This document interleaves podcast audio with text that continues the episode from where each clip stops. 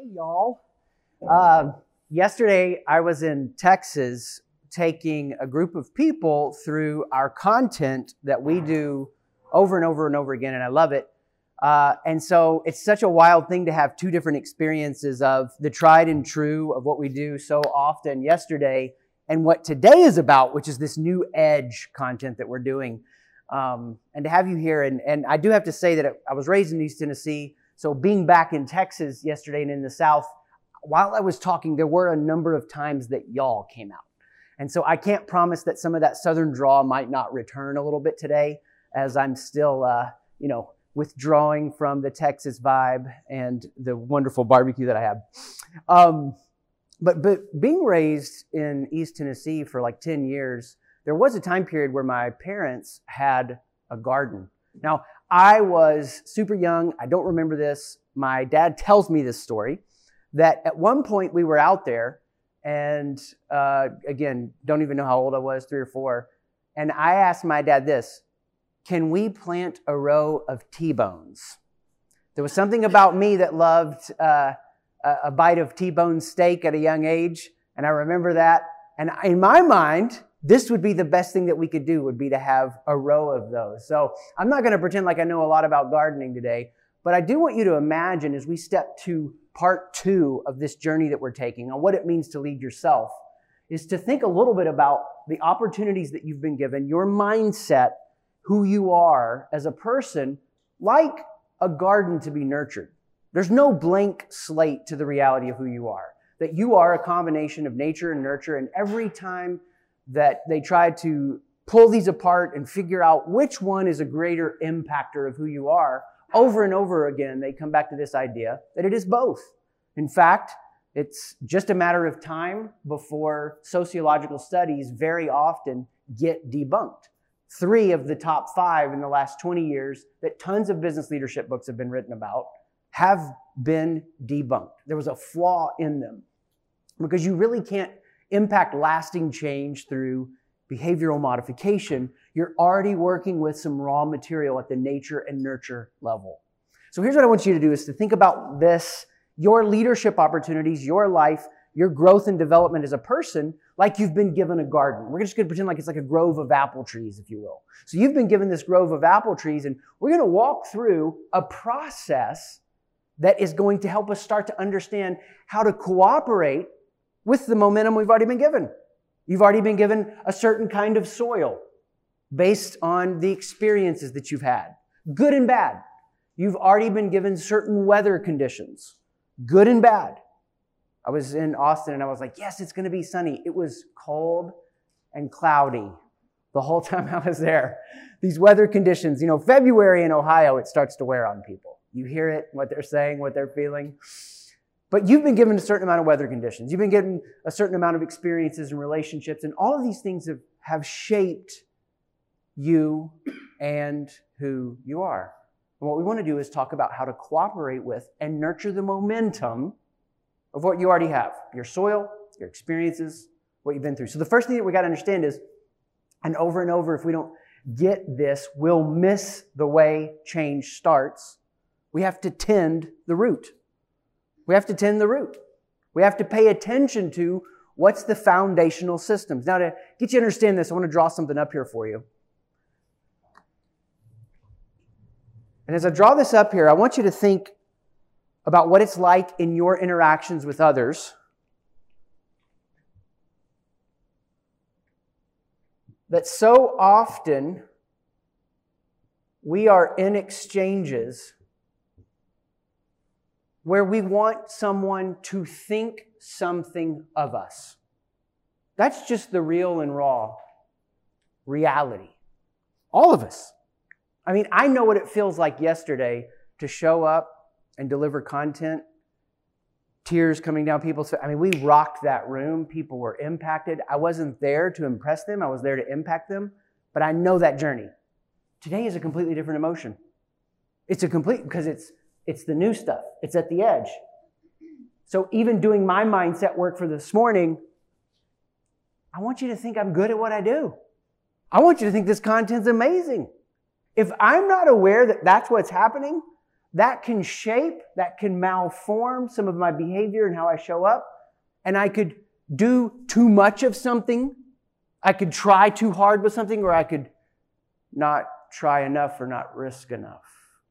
So, over and over and over, it's like this merry-go-round in our mind that we just wanted to get you to pay attention to in our last session. So, at the end of the last session, I said, I want you to think about your emotions and your thoughts like you're viewing them through a windshield. I can't really help you transform yourself and help you learn how to navigate your life and lead yourself the best you can unless first I help you become an, observer of your thoughts and emotions. Now, most people, most people are unaware how defined they are by those things at the root level that they want people to think of them. Some people are stuffing it down and denying it and just pushing through.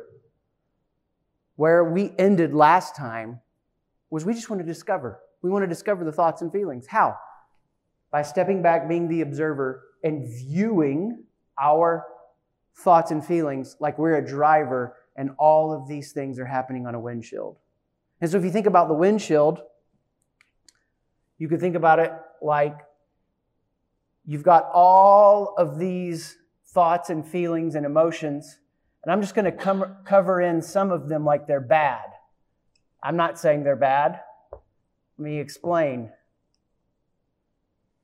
Uh, you have an amazing exchange with a coworker or a teammate and you feel good about that relationship. And then you have another exchange with a coworker or a teammate, or maybe even a supervisor or a boss, and you wonder where you stand. So in the course of 20 minutes, right, you feel good here, and then you feel bad here. All of our lives, you know, shift so fast. My wife and I can have a great exchange. We'll, have a date tonight, right? Maybe that date will go great. They usually do. Sometimes they go off track. This is real life, 20 years of marriage. Let's say we have a great date and, you know, I wake up tomorrow morning and I'm like, hmm, my wife and I are vibing. This is good. This is good, right? Hey, honey, I was thinking about what you said last night. now I've got a completely different emotion. And so, what happens for those of us that are aware and observing? We don't want to be defined by these multiple thoughts and emotions. We also don't want to deny them. We're just discovering them. How? By stepping back and going, okay, this windshield is complex.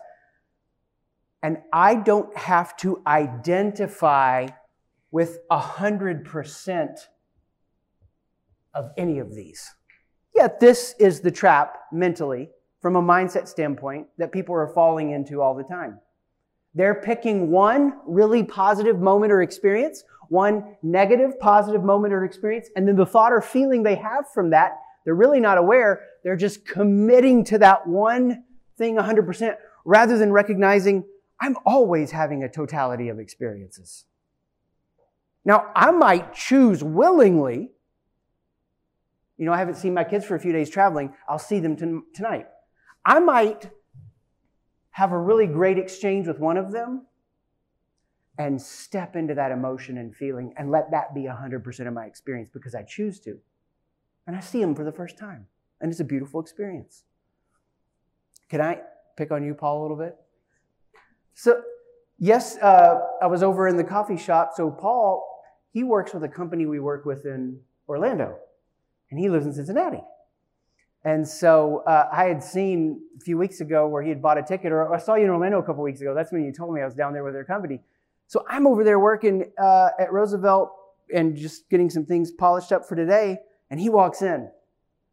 Well, th- that was this feeling. Like he took the journey with Sight Shift four or five years ago. He's seen so much of the evolution just to live in that feeling. It felt so good, right? And so, what most people aren't doing is they're not paying attention to we are more than our thoughts and feelings. So, we just step back to construct this windshield to observe, oh my gosh, I'm trying so much to make sure people think something certain of me.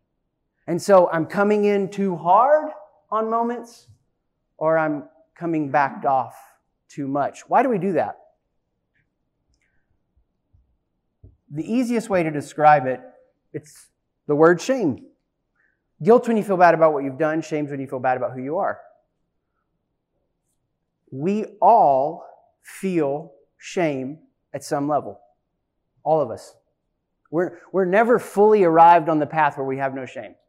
It's as simple as opening up Instagram and seeing somebody's life and going, how are they so much farther ahead than me? It's, it's opening up a business magazine and going, how come Columbus has given them all this love when we've been doing this for 20 years? It could be personal choices. Some of you may have some financial journey. When we went through what we went through, we had six figures of debt.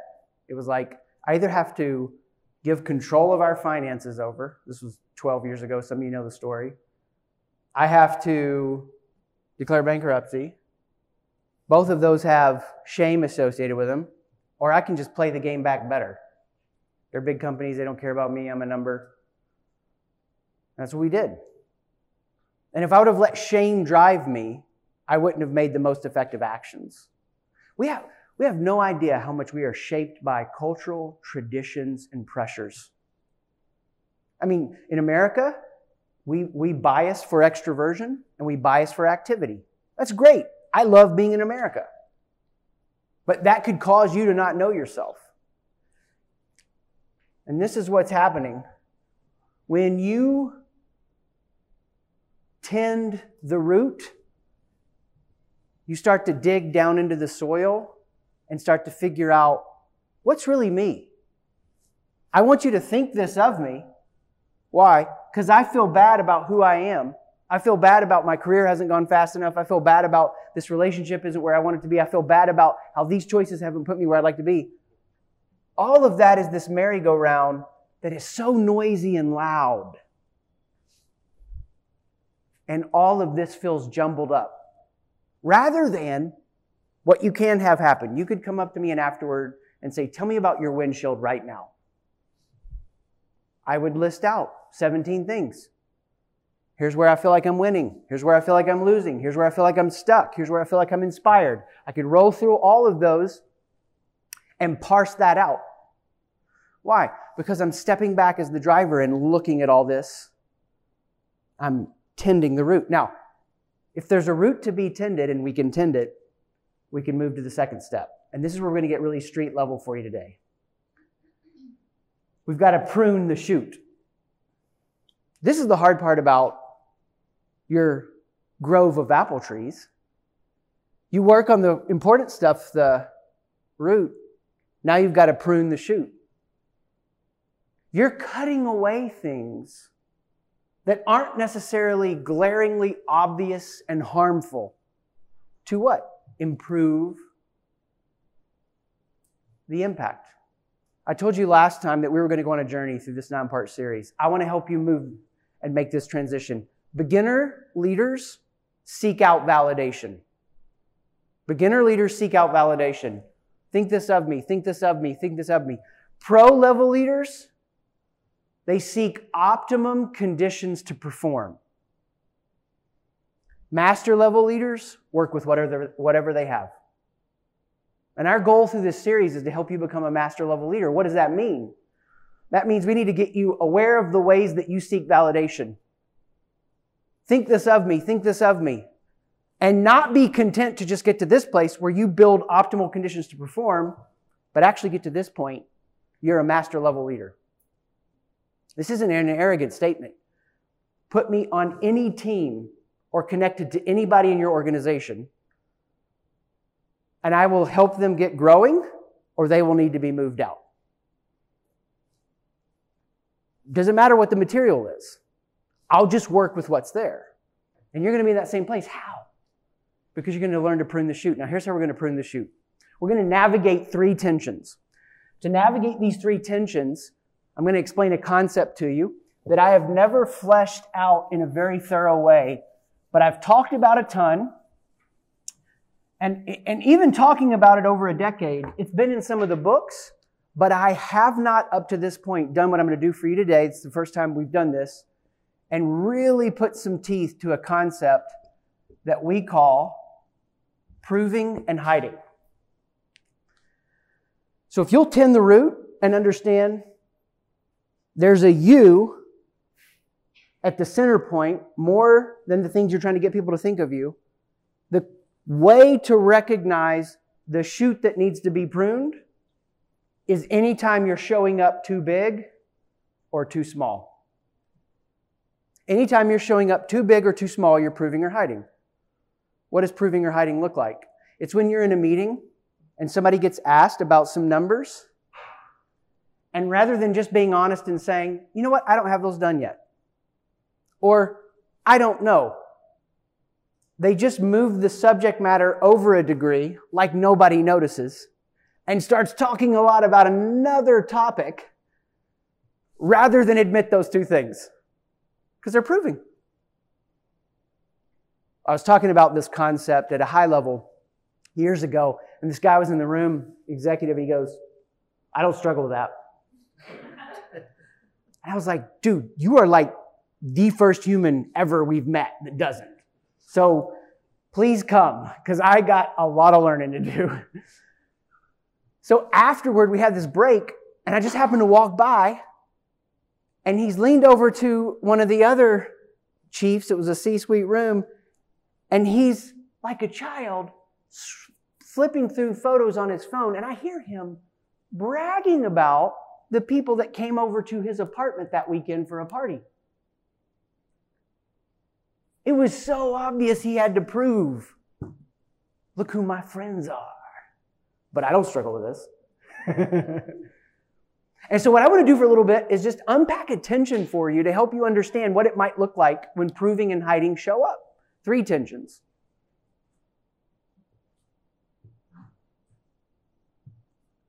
Take what this moment can give me versus letting it play out. The first little tension I want to navigate for you is when somebody is trying to take what a moment can give them versus letting it play out. First time I ever showed up to my uh, my wife's family, I was meeting them for the first time. She's from Columbus, so I'm driving up here. Her dad, this is the first time I've met him. I'm like 21 years old. Hey, do you want to grill the chicken for dinner? Now, I've got two choices here. I've never grilled before at this point.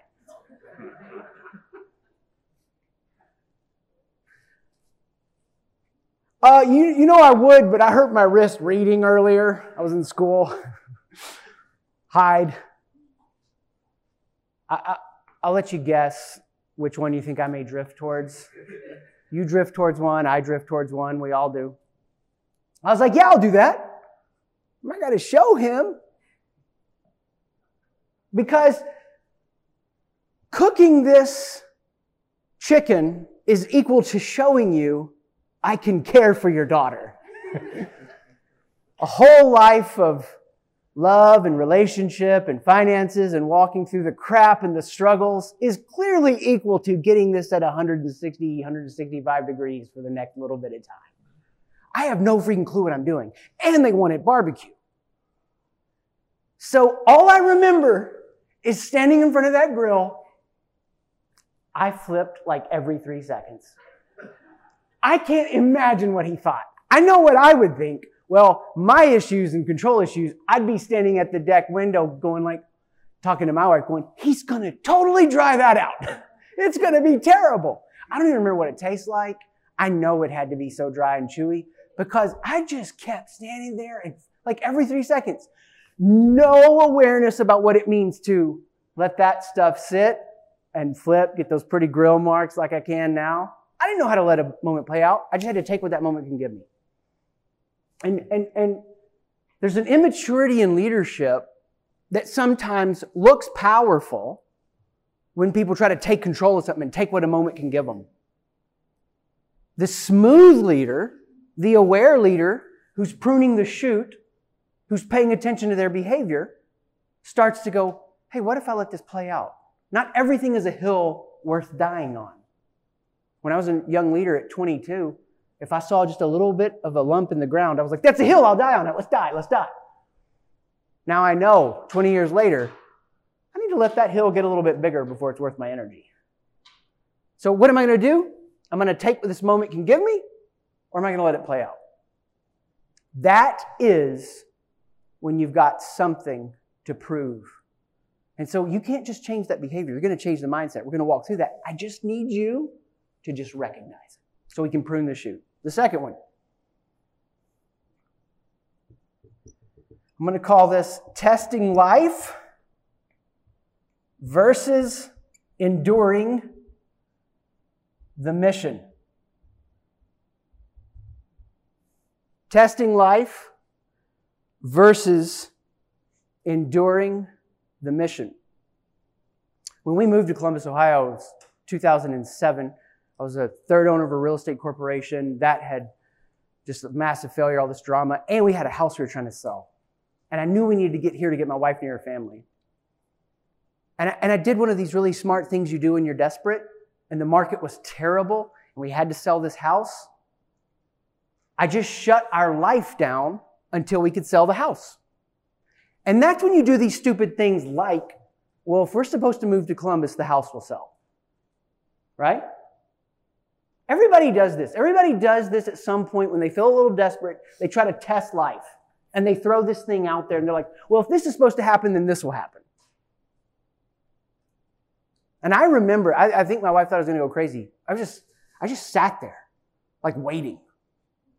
Yeah, we had a realtor. Yeah, I was doing what I could. I was like, no, no, this house has to sell. I will will this house to sell. In 2007, that house didn't sell. And it reached a point where I was like, we just, we got to move. And we had to let the house go. And I'd never even paid a bill late. I remember I was walking into a movie with the kids at Easton and we had a short sale that was going to get worked out. I'm walking in and they called and I'm like, will you approve that? I'm like, yeah. Ended up that falling through. The whole thing was such a mess at the time. And that's how you know when you're hiding. You're not accepting reality. You're not taking necessary action. You're hiding from it. And, and we see people when we work with them do this all the time. Most leaders, executives, managers, and directors tend to be provers. The rest of the workforce tends to be hiders.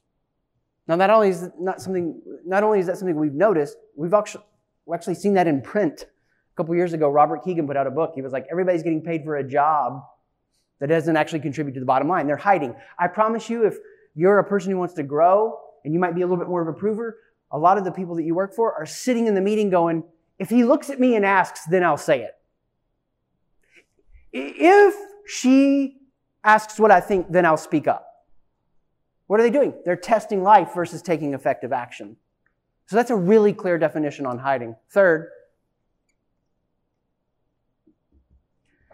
and this is a little bit of the similar wording to what I was talking about with the root. Think this of me versus what you need.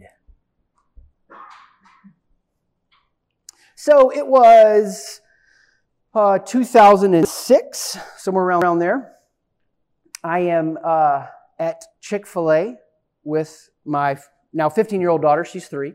This for me is a classic story of insight. So a couple of you may have heard it, but I haven't told it in a few years other than in uh, a print, Uh, other than in print. But we're sitting there at Chick fil A, and the thing that I did not put in the book when I told this story is that I was going through a season at that moment where I was really pissed off at my dad. We had an extremely intense falling out. Me, him, my mom, my wife. Messy, dramatic, gross. I don't even have to go through all the details. In fact, it was just a couple years ago where things kind of got back on track. And it was actually listening to a Terry Crews podcast where he talked about trouble with his dad, but he came to this awareness that, hey, Dad, you made me me, and I like being me, and I am thankful for you. And if I could choose anyone to be my dad, I'd choose you. I still remember where I was driving when I heard that and I heard it. And I messaged them, and, and, and it's great now. But at the time, I was just so mad because he kept trying to make me think something about him. He would keep proving. He'd say, Well, I did this for you. I did this for you. I did this for you. And I'm like, Yeah, but this is off the rails now. I was just mad at him. I was like, How can he be like this? Why can't he, he rise above that and be better? And in many ways, he's a great man. But you focus on the hurt you're feeling.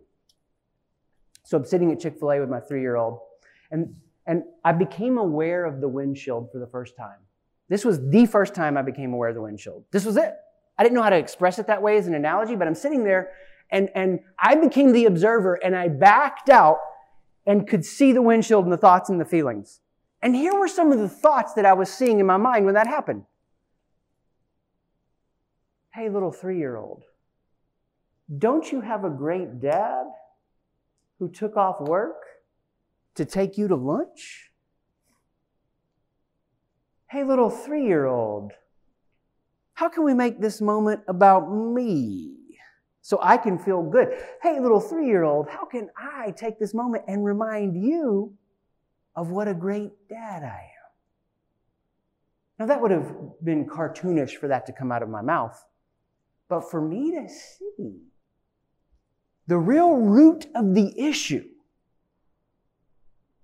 and then rather than saying something out loud to make it about me, I remember this switch that happened sitting there. Hey, it's your birthday. I'm so glad to be with you. What do you want to do after this? That sounds little to you. It was huge for me.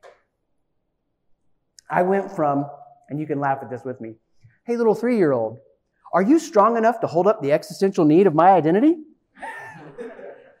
Do you have that kind of strength psychologically? Because that's the journey we're going to go on. Or, what if I can prune the shoot and not have to prove here? You can recognize proving. It starts in your body. You'll feel it coming up through your ankles, through your legs, and you try to power up and take over. You can recognize hiding. You start to diminish, you start to withdraw, you start to go in. Now, we're going to do some more on this, but I, I got to tell you the result of what will happen. Because I want to make sure that you get how far we're going to go in the seven pieces after this today. And to do that, I'm going to show you a spectrum. And to show you this spectrum, I am going to help you recognize the fruit of what it looks like to not prove or hide.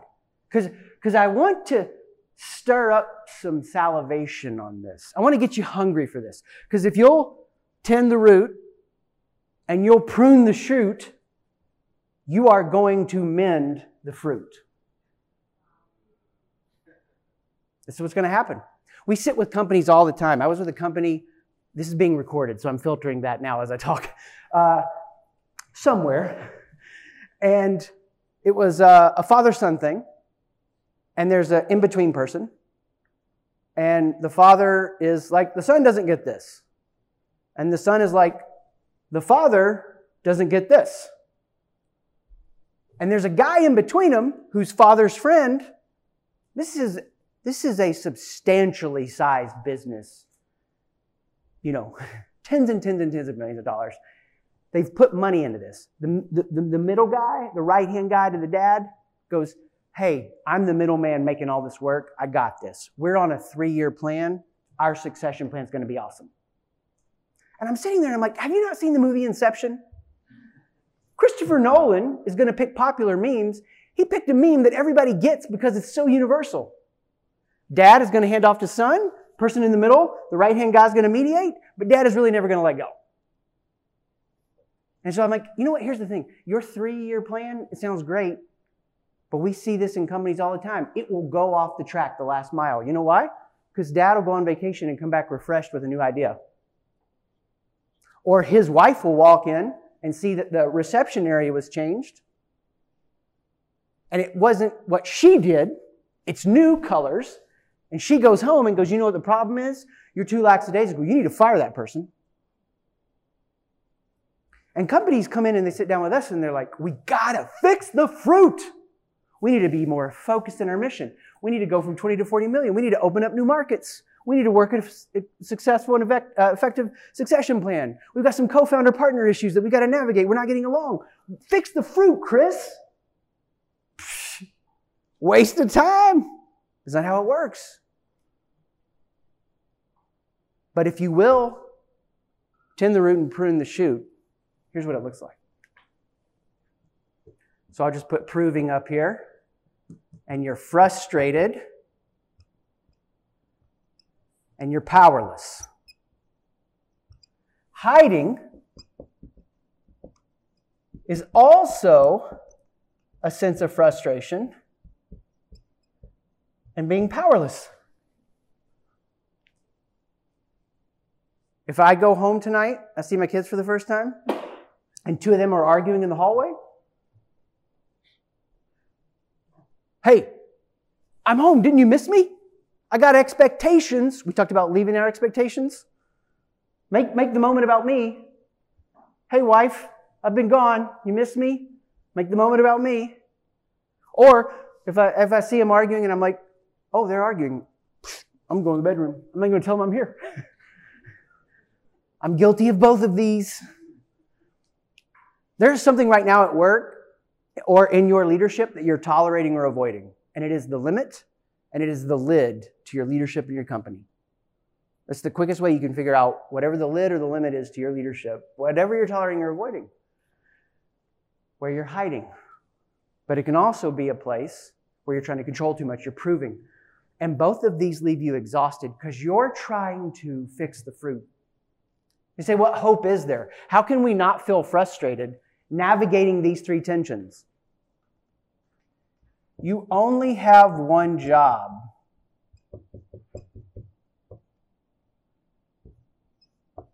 You're cooperating. Put me in a, a, a, team that you have, a situation you're facing, a leadership issue you're facing, and we're going to root out any hiding and any proving and the powerlessness that they make us feel by just cooperating with what's there. That, that place you're trying to avoid, that's the invitation where the growth occurs. That conversation you don't want to have, that's the invitation where the growth occurs. That employee that you've told yourself, if they'll just get this, we can keep them. But you know deep down, they just do enough to keep you bought in another day. Your only responsibility is to cooperate. What's it mean to cooperate? You're tending the root, you're pruning the shoot. As you do that, the fruit mends itself. You learn to live in a space where you bringing the overflow of who you are isn't held back in fear. This whole process is summed up from a book called Dune by Frank Herbert. I totally nerd out over that book. It's amazing. I will stare fear in the face until only I remain. And that's where we're going to be going these next seven sessions. And we're going to get there by navigating those three tensions. And we started that journey by building an emotional windshield. Here's today's, and I'm going to be done. I want you to construct an antenna. I want you to construct an antenna. That antenna has one job to notice where you have proving or hiding. That's it. So you're driving your car, you're noticing your thoughts and feelings. I want you to imagine you just reach out like old school 80s movies where you put the siren on top of the thing. You're reaching out and you're putting an antenna on top of this car.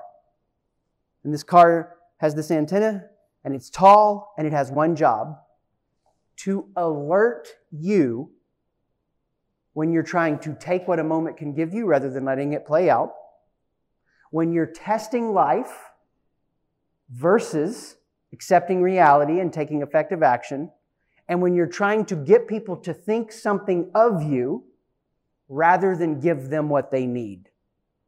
Those are your three specific markers for proving and hiding. And we're going to construct that antenna. And between now and next month, when that antenna beeps, hey, you were proving, you were hiding. Oh, okay, Chris, I get this. And after I do that, I beat the crap out of myself? No. Because here's the cool part.